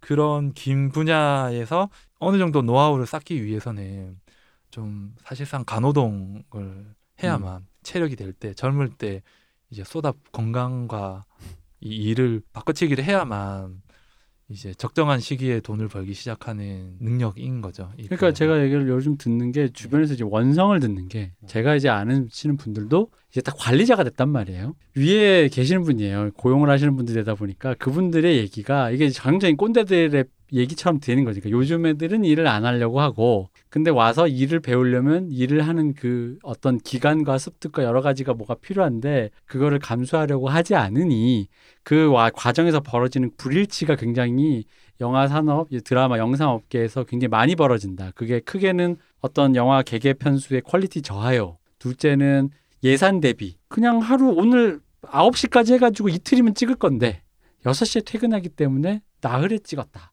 그러므로 이틀에 찍을 걸 나흘에 찍어서 약간 생각보다 많은 돈이 들어갔다. 이게 들으시는 분들의 입장에 따라 다르겠지만 누군가 그럼 그게 원래 당연히 집행돼야 될 돈인 거지. 네가 이틀이라는 걸 당연히 다 기준으로 생각하면 안 된다. 이렇게 얘기할 수도 있는데 이제, 이제 흐름이라는 게 연속성이라는 일을 연속성의 과정에서 두 시간만 더 하면 끝날 일인데 오늘 여기서 이게 그 법이나 규제가 그러하므로 내일 다시 아침부터 모여서 이걸 다시 뭐랄까 시작하는 사람 일이라는 게 뭐 하나 둘 셋 착 하고 바로 모드가 들어가는 건 아니니까. 그러니까 여러 가지 그런 일들 그러니까 그 관리자가 된 분들의 입장의 얘기는 제 생각엔 제가 어렸을 때 들었던 얘기야. 마치 요즘 애들 버릇없다 같은 얘기처럼 들리기도 하고 일견 납득이 가는 부분도 있고. 그리고 요즘 젊은 친구들의 얘기도 또 제가 어렸을 때와 비슷한 느낌의 얘기야. 어른들은 꼰대야.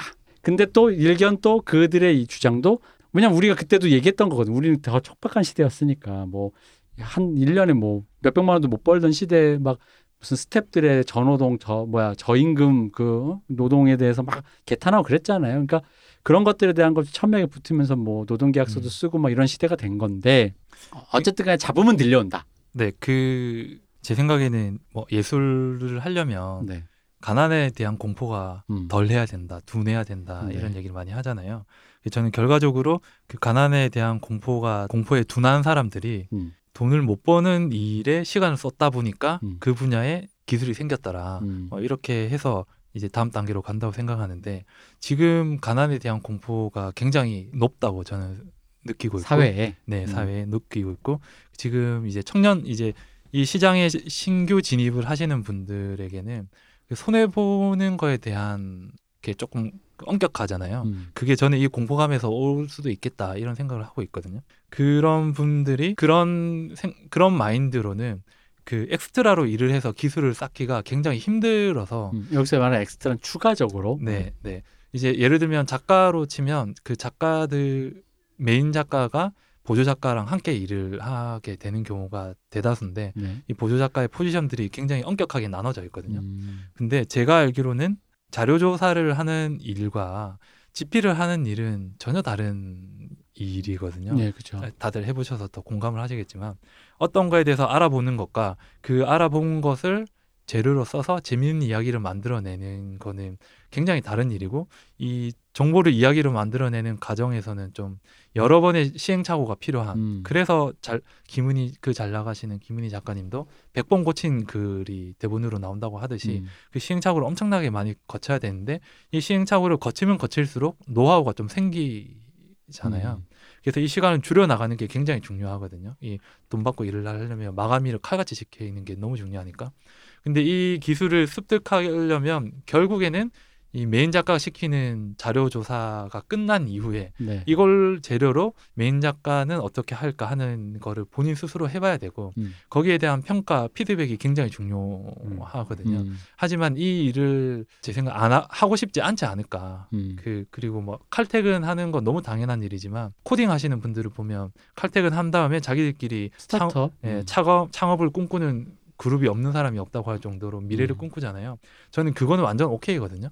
뭐 네이버 카카오에서 고액 연봉을 받고 칼퇴근 한 다음에 나 또 다른 스타트업을 꿈꾼다. 이러면 이분의 미래는 밝을 수 있다고 생각하는데 이제 그게 아니라면 음. 이제 그 시키는 일만 자료 조사만 하고 이 사람의 업무가 그날로 끝난다면 그 next level로 가는 게 점점 멀어져서 나이가 들면 체력이 떨어지지 않습니까?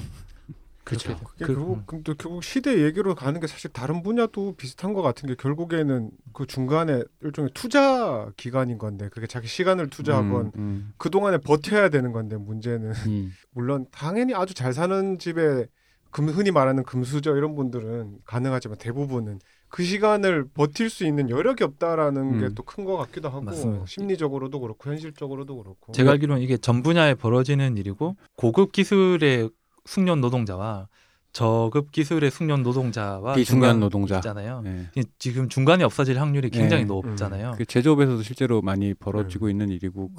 그그 결과적으로 또 보면 이제 이 제조업이랑 똑같은 게 투자라는 이제 두둥실님 말처럼 투자라는 생각으로 할 수 있는데 문제는 그렇게 했을 때 보장되는 게 뭐가 있냐라는 거. 자기 커리어에서 예를 들어서 이렇게 내가 추가로 숙련을 내 스킬을 숙련을 해서 10년을 하면 내가 작가로 데뷔가 되느냐라는 보장이 예를 들어서 확률이 예를 들어서 한 하다못해 한 3, 40%라도 확실한 숫자가 있으면 해볼 만한 베팅인 거지. 경쟁률이 높더라도. 근데 이거 완전 복불복이란 말이죠. 그 그쵸 이제 어. 뭐더잘 아시겠지만 감독이 되려면 음. 캐스팅이 구할이지 않습니까? 아 그렇죠. 운의 모든 걸. 그래서 많은 사람들은 시나리오 잘 쓰면 캐스팅이 될 거라 생각하지만 예. 전혀 그렇지 않고 왜요? 시나리오 잘 쓰면 배우가 읽고 네. 이 시나리오 누가 썼어요? 하면서 직접 찾아가 읍소를 하며 제가 현실은- 주연을 하게 해주세요. 현실은 배우의 손까지 그 시나리오가 가는 그 수많은 과정을 음.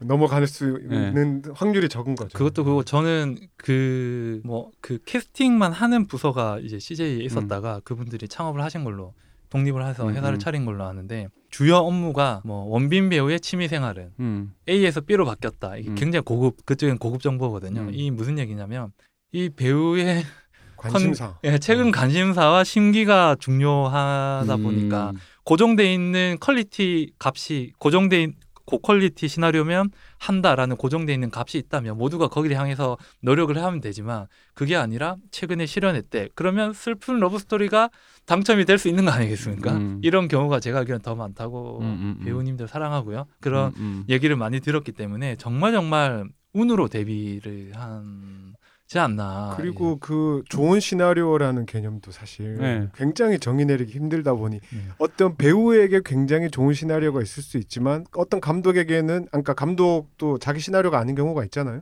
이 감독은 감독이 내가 오퍼가 오긴 했는데 아 이 시나리오 내가 영화를 만들 수 있을까 싶은데 그 누군가의 배우에겐 너무 좋은 시나리오에서 내가 무조건 음. 한다가 될 수도 있고 그러니까 좋은 시나리오라는 개념 자체가 사실은 애매한 부분도 있고 그 이제 그렇죠. 들으시는 분들을 위해 설명을 해드리면 시나리오라는 게 소설과 다르게 약간 기술적인 일종의 설계도라서 지문 따로 뭐 흔히 고- 교과 과정에서 많이 보셨을 거예요 한 번이라도 지문 따로 대사 따로 이렇게 구분되어 있다 보통 보니까 교과서는 희곡 형태로 많이 음, 보죠. 예.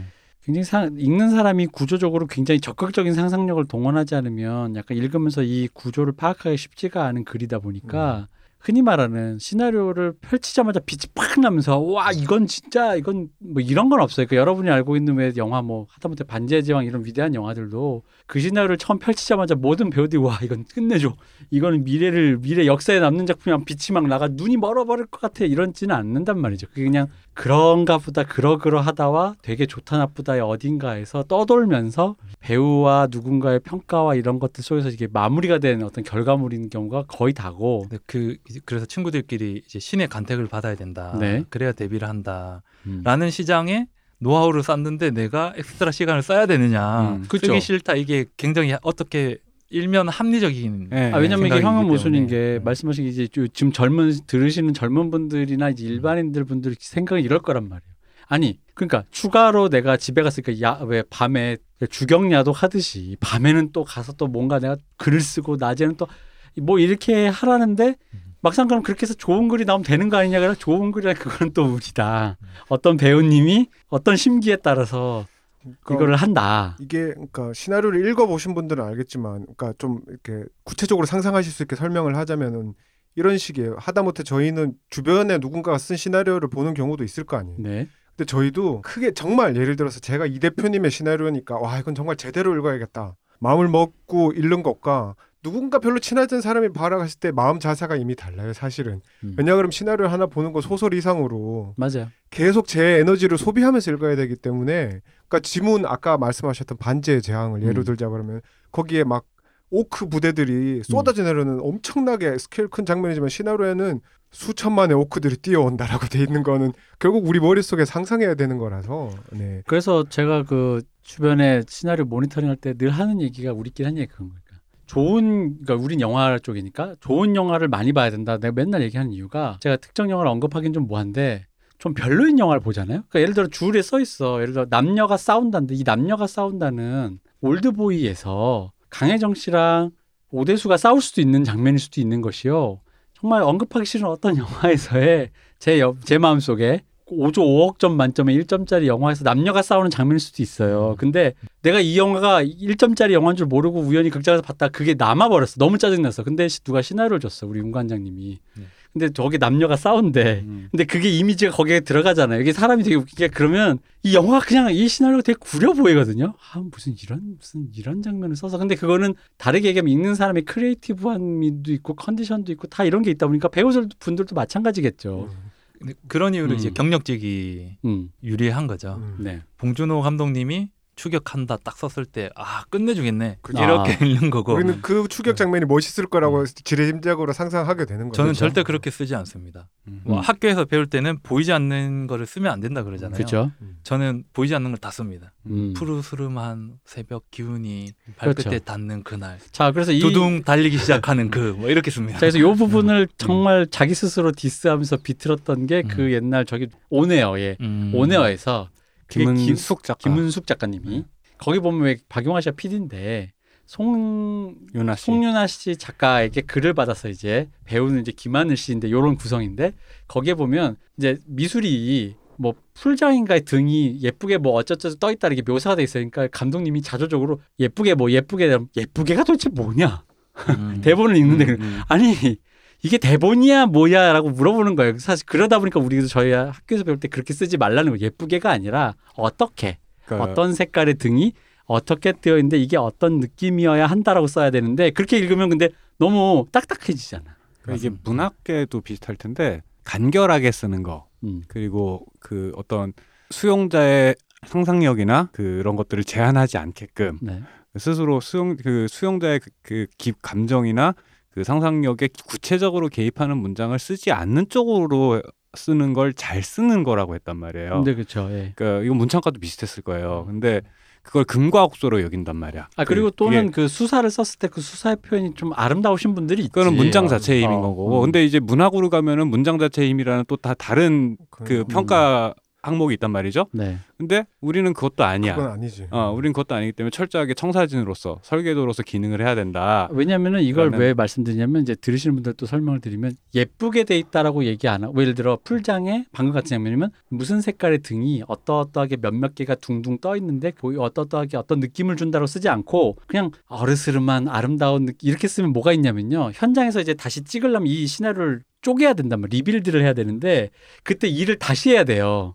시나리오가 방기한 책임지지 않은 일을 현장 스태프들이 다시 하는 거예요. 아름답다가 뭔지를 우리끼리 자의적으로 해석한 다음에 다시 한번 미술팀에게 다시 근데 원래 시나리오에 써 있으면 아 등은 여섯 개만 준비하면 되고 색깔은 뭐 핑크색이면 되는 거? 뭐 이런 게 있는 건데 그러면서 핑크색이 안 어울릴 것 같으니 파란색으로 이런 의견 계류 교지 이게 뭐야 그러니까 의견이 왔다 갔다 하는 건데 이거는 의견이 왔다 갔다 하기 전에 애초에 이게 뭔지부터 설계하기가 바쁜 거예요. 그러니까 현장에서 일을 다시 할까봐 원래는 이 시나리오를 그렇게 써야 되는데 문제는 뭐냐면 현장 분위기가 그렇게 시나리오를 쓰면 잘 눈에 안 들어오다 보니까 잘 안 읽게 돼서 그렇게 작가들도 안 쓴다. 네, 저는 뭐 글을 써서 먹고 사시는 분들이 PT를 하는 경력으로 말씀드리자면 네. 그런 거를 1도 고려하지 않습니다. 음. 저의 독자는 음. 배우의 매니저다. 음. 그래서 이 매니저가 배우가 읽지 않을 거라고 생각을 하고 매니저에게 무슨 내용이야? 했을 때 이러이러한 건데 이런 내용이에요. 할 수 있게끔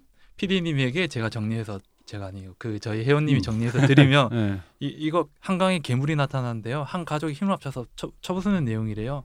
이런 식으로 그런 멘트도 네. 매니저님이 자, 본인의 배우에게 말을 해줄 수 있는 시놉시스도 이제 PD님에게 전달 드리고 이 대본도 그냥 단편 소설 읽듯이 재밌게 예, 보게끔 예, 예, 예. 그렇게 해야만 이게 상업성 을 가능성을 보이게 되고 정말 감독님들이 그치 시나리오는 이렇게 써야지라고 하는 글은 이제 애저녁에 그냥 예. 예, 그렇게 됐죠. 않는 그. 뭐 잠깐 딴 얘기를 하자면은 그래서 그 그렇게 이게 사실 지금 말씀 나누시는 내용들이 사실은 일종의 업자로서의 노하우에 가까운 네. 그런 것들인데 그 학교에서 배운 거랑 분명히 다르고 그리고 이제 아카데믹한 접근이랑도 완전히 다르고 근데 그거에서 괴리를 느낀데 문제는 이제는 뭐 순문학이나 이런 아카데믹하게 학교에서 배워서 나오는 사람도 그렇게 많지도 않으니까 음. 근데 이제 서사나 그런 시각적 표현에 재능이 있는 젊은 사람들이 그러다 보니까 이제 웹툰 웹소설로 음. 오히려 많이 가게 되는 경향이 있는 것 같아요. 왜냐하면은 이런 얘기는 자조적으로 우리끼리도 많이 하는데 예를 들어 제가 아이템이 좋아서 PD가 계약을 하자 그래가지고 회사에서 한 2, 3년 글을 썼어. 그러면은 독자는 세상에 나하고 PD밖에 없어요. 네. 그렇게 2, 3년을 보내. 내가 쓴 페이퍼는 한 만 장 돼. 근데 사실은 연재를 만장을 했으면 하루에 100원씩이라도 들어온다고. 그래서 시나리오는 영화 시나리오나 네. 영화, 대- 드라마 대본은 영화화나 드라마가 되지 않으면은 쓰레기죠 그냥 예, 예. 아무런 의미가 없는 글이 그러니까 되는 키로수 거기 달아서 때문에. 판다는 게 농담이 아닌 거예요. 어. 그리고 이제 제 글을 읽는 PD님이나 뭐 그 매니저 분들은 음. 그 문화생활이라고는 제작되지 못할 수준의 시나리오 읽는 게 99%, 예. 제작되는 시나리오 읽는 게 1%거든요. 예. 그래서 그 문화적 토양이 비옥하지 못하다. 우리 존경하는 매니저님들의 수준이 그렇게 높지는 못하다. 음. 그래서 이제 그런 제작을 고려하거나 아카데믹한 부분을 고려해서 쓰기보다는 그냥 저도 글로 낚시질을 하는 게 유리하다. 음. 네. 아니 그래서 헐리우드 같은 경우에도 그 각자 뭐 좋아하시는 배우들이 있을 거 아니에요. 근데 그 중에서도 어떤 배우들을 보면은 그러니까 저 배우 나오는 건 내가 꼭 믿고 본다라는 작품들이 있잖아요. 그러니까 네. 그 배우를 좋아하고 안 좋아하고에 상관없이 예를 들어서 저는 대표적인 배우 중에 한 명이 브래드 피트인 네. 것 같은데 브래드 피트 나온 영화 중에 재미가 좀 덜한 것도 있고 아주 재밌는 거 있고 뭐 아주 좋은 것도 있고 그냥 한 것도 있지만 최소한 이건 뭐냐 싶은 건 없다라는 거죠. 음. 그러니까 그래서 브래드 피트가 보는 눈이 있으니까 본인이 영화사 제작사, 아, 그러니까 투자사죠 일종의 음. 그거는. 그래서 브래드 피트 그게 무슨 회사죠 이름이? 플랜 B인가? 플랜 B. 어. 죠. 그래서 그 이날이 아니에요. 브래드 피트 그 회사에서 투자하고 제작한 영화들의 그 퀄리티도 다 어느 정도 이상씩을 하죠. 그 음. 개인의 호불호 차이는 있을 수 있을지언정. 그리고 그래서 그게 정말 음. 중요한데 어, 배우마다 너무 그 차이가 크다 보니까 또. 그 회사 PD가 진짜 유능한 거겠죠. 브래드 피트가 다 읽을 아니, 그러니까 다 읽을 순. 없지만 어쨌든 음. 그런 사람을 발견하고 브래드 피트가 어쨌든 봤던 음. 어쨌든 결정권은 있는 사람으로서의 맞습니다, 그게 있을. 테니까. 뭐 그렇다는 이거에 예. 비근한 예로 그 저 예전에 들었던 거그 옛날 영화 아메리칸 뷰티의 시나리오 작가가 원래 그 당시에 시트콤 작가였어요. 음. 그래서 이제 영화 시나리오인데 또 아메리칸 뷰티는 시트콤과 너무 거리가 멀 토렌면과 음. 거리가 멀잖아요. 그러다 보니까 자기가 썼다라고 참 말을 하기가 좀 쉽, 쉽지가 않았대요. 왜냐면 이제 그랬 시- 시트콤 그냥 음. 청소년 분이 시트콤 쓰던 애가 왜 갑자기 진지한 이런 얘기를 쓰니까 근데 그 당시에 그 90년대 초반에 헐리우드에서 지금 제작되지 않은 시나리오 중에 가장 핫한 게 두 개였는데 그게 뭐냐면 시나리오 좋더라라고 소문이 났던 게 아메리칸 뷰티랑 메리에겐 음. 무슨 일이 어, 음. 그거였대요. 그 두 개가 해서 그걸 누가 가져가냐 음. 누가 제작하고 누가 가져갈 것이냐가 초유의 그 헐리우드 사람들이 파티할 때마다 읽어봤어. 근데 그거 누가 요즘에 뭐 이렇게 approach를 한다던데 이랬는데 그 작가님 말에 의하면 자기가 그래서 많이 마치 이 영화가 막 케빈 스페이시 나오고 샘 멘데스 영국 대감독님이 오시고 막 해서 막 이렇게 해서 되게 대단한 것 같지만 이 영화가 제작이 될지 안 될지가 어떻게 됐냐면 바로 앞에 제작이 될 것 같지 안 될 것 같지만 이렇게 이렇게 했는데 스필버그가 지나가더래요. 음. 근데 스필버그가 알아봐줘서 이게 뭔가 이 사람이 말을 섞어주면 내가 좀 더 이제 이 시나리오를 힘을 섞는데 그런 상황이었는데 스필버그 안 읽었을 수도 있잖아.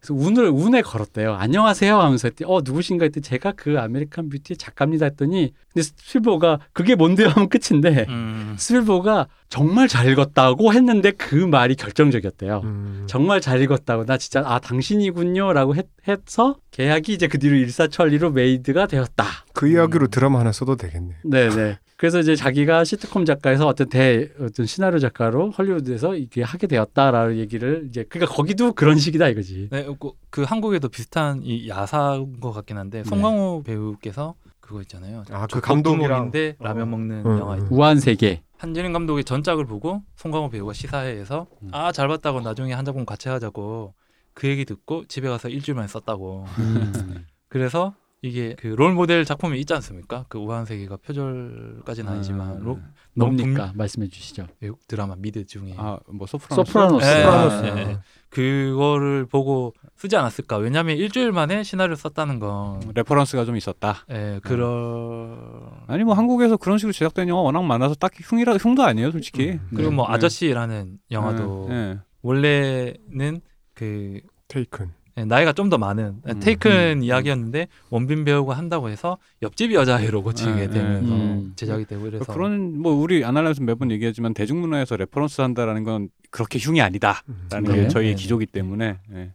이야기 엄청 멀리 왔는데 네, 네, 이런 시장 분위기를 알기 때문에 skill을 쌓지 않겠다는 청춘들이 음. 일면 타당하긴 하지만 예, 예. 그 캐스팅이 된 제작이 된 시기 이후에는 엄격히 말하면 이제 그 진검승부 일 수 있잖아요. 음. 그렇기 때문에 이제 미리 좀 준비를 해놓는 게 저는 좋은 것 같다. 그럼 윤관자님 입장에서는 젊은 분들이 안 하면 더 좋은 거 아닌가요? 경쟁자가 적어지는 거니까. 맞습니다. 저는 이제 안, 하- 안 하는 게 좋고, 제일 빨라 대답이. 네, 안 하는 게 굉장히 좋고 그렇지만 한편으로는 지금 시작해도 한 10년 걸릴 거기 때문에 이게 네 글을 써서 팔기까지 한 10년 정도 걸린다고 저는 생각하기 때문에 그리고 뭐 저도 좋은 영화나 드라마를 보고 싶은 욕망이 크니까 음. 그런 분들이 좀 활동 저는 이제 뭐 건강 수명이 얼마나 남았는지 좀 확신할 수 없. 잘 뭐 안 되면 다 안 하시고 만약에 creator가 10년 후에 안 나오면은 대신 저희는 곽튜브의 그 다음 세대 곽튜브를 보게 되겠죠 아마. 이게 어쩌다 보니까 아시아의 컨텐츠 제작의 허브 같이 음. 한국이 뭐 다 먹다시피 한 판이잖아요. 네. 그래서 이 크리에이터들의 미래가 저는 정말 정말 밝다고 생각하고 있고 꼭 컨텐츠 업에 종사하는 게 아니더라도 지금 기업에서 글을 쓰는 사람들을 고용을 하려고 이제 애를 쓰고 있고 그리고 지금 글쓰기 수업이 뭐 몇백 몇 배로 이제 그 늘어났다고 하거든요. 음. 그 지금 글을 쓰고 싶, 글 쓰는 능력을 키우고 싶은 사람들이 많아졌는데 저는 이게 2부에 말씀드리겠습니다. 네, 음. 그래서 저는 이쪽 미래가 밝다고. 네. 네, 자 그래서 일단 얘기하다 보니 멀리 왔지만 오늘의 얘기는 옛날에는 척박했으나 일단 운을 뗀 거는 이제 미래는 밝은데 이 현 산업의 이, 이, 산, 이 산업에서 어, 뭐라 그러지 skill을 가진 사람이 되기 위해서 겪어야 될 것과 업계의 숙련 노동자가 되기 위해서. 네. 예. 그리고 저 요즘 젊은이들의 노동관 간의 괴리가 괴리가 좀 있다. 음. 그 사이를 보는 소장파 어떤 그 관장님의 어떤 그 맞습니다. 세상에 대한 승용공 아니. 교육을 받은 마지막 세대. 어. 결국 결국 남는 결론은 옛말밖에 없네. 인내는 쓰고 열매는 달다. 근데 지금 인내를 하시라 뭐 이런 말밖에 할게 예, 없네요. 너무 그러면. 꼰대 같은데 그게 저는 진리이지만 지금 시장에서는 그 중숙련 노동자가 네. 위로 가거나 밑으로 가거나가 너무 분명해 예, 보이는 예, 예. 음. 미래거든요. 금미래에 중간에 있는 사람은 명암을 파서 위로 쭉 올라갈 거고 나머지들은 다 아래로 음. 떨어질 수밖에 없는 미래가 너무 분명해 보이는 전 제가 볼 때는 보이는데 저도 위로 가고 싶어서 애쓰는 입장에서 이제 좀 더 젊고 이제 아이디어가 기발한 분들의 고숙련 노동자로 가서 만들어내는 컨텐츠를 보고 싶고 그분들의 미래는 굉장히 밝다. 심지어 저숙련 노동자로 가는 것도 지금 쿠팡보다 그 라이더보다 훨씬 괜찮거든요. 음. 그- 그러니까 어쨌든 여- 지금 저 윤 관장님과 저희가 이제 나눈 얘기의 핵심은 그래서 영화 업계 투신하라 이런 얘기가 아니라 그렇게 해서 웹소설을 쓰던가 웹툰 작가가 되든가 사실 업계의 방면은 여러 가지인 거고 그건 이제 매체와 미디어가 변화에 따라서 그 본인들이 원하는 대로 가는 건데 중요한 건 이제 말 그대로 창작인 거죠. 창작업에 종사할 때 종사하고자 마음을 먹을 때 겪게 되는 현재 그리고 이제 미래 특히나 이제 영상 업계를 기준으로 해서 지금 왜냐하면 영상 업계 기준으로 한 얘기는 요즘이 다시 한번 영상 업계가 주목받고 굉장히 돈이 많이 돌고 굉장히 뭔가 지금 미래 그 어떤 발전 가능성이 굉장히 높은 산업으로 다시 한번 평가를 받고 있기 적어도 한국에서는 그래서 그런 의미로 말씀했습니다. 이 기획은 다시 내일 돌아와서 좀 더더 근데 제- 전 사실 약간 우리 아날람에서는 이런 얘기를 하면 약간 묵시록적으로 끝나거든요. 근데 여기 우리 윤 관장님이 되게 희망찬 얘기로 자꾸 이 끝을 맺으려고 해서 과연 이 이야기가 얼마나 음. 희망찬 건지는 네. 내일 한번 조금 더 더 들어보겠습니다. 그러니까 나의 미래가 저기 뭐야 그거 아니에요. 그러니까 그 벤츠 타고 이렇게 옆에 꼭 옆에 꼭 누굴 껴야 돼. 누군지 모르지만 그건 아빠랑 네. 그건 생략하겠습니다. 어제 누굴 끼고 그렇게 살 수 있는 그 대creator. 그래서 발, 살- 반려견, 반려견. 아, 예, 그렇군요. 음. 그 레드 카펫을 걸어가면서 드레스 dress up 한 다음에 세계적인 예술가 그 이거에 대한 우디 알렌의 얘기가 있잖아요. 내가 뉴욕에 살기 때문에 세련된 줄 알고 안경을 썼기 때문에 지적인 줄 알며 음. 내가 예민하기 때문에 이것을 까다롭다 뭔가 섬세하다고 생각하는 사람들인데 다 개소리라는 우디 알렌의 자조적인 말이 있었는데 어쨌든 사람들은 우디 알렌을 그렇게 본다. 섬세하고 지적이며 힙한 사람으로 보는데 그렇게 될 수 있는 미래가 펼쳐질 것인가 이제 이거를 2부에서 말씀드리도록 하겠습니다. 자 수고해 주신 두둥실님, 감사합니다. 박 박사님, 네, 감사합니다. 윤관장님, 감사합니다. 네 이근금이었습니다. 감사합니다.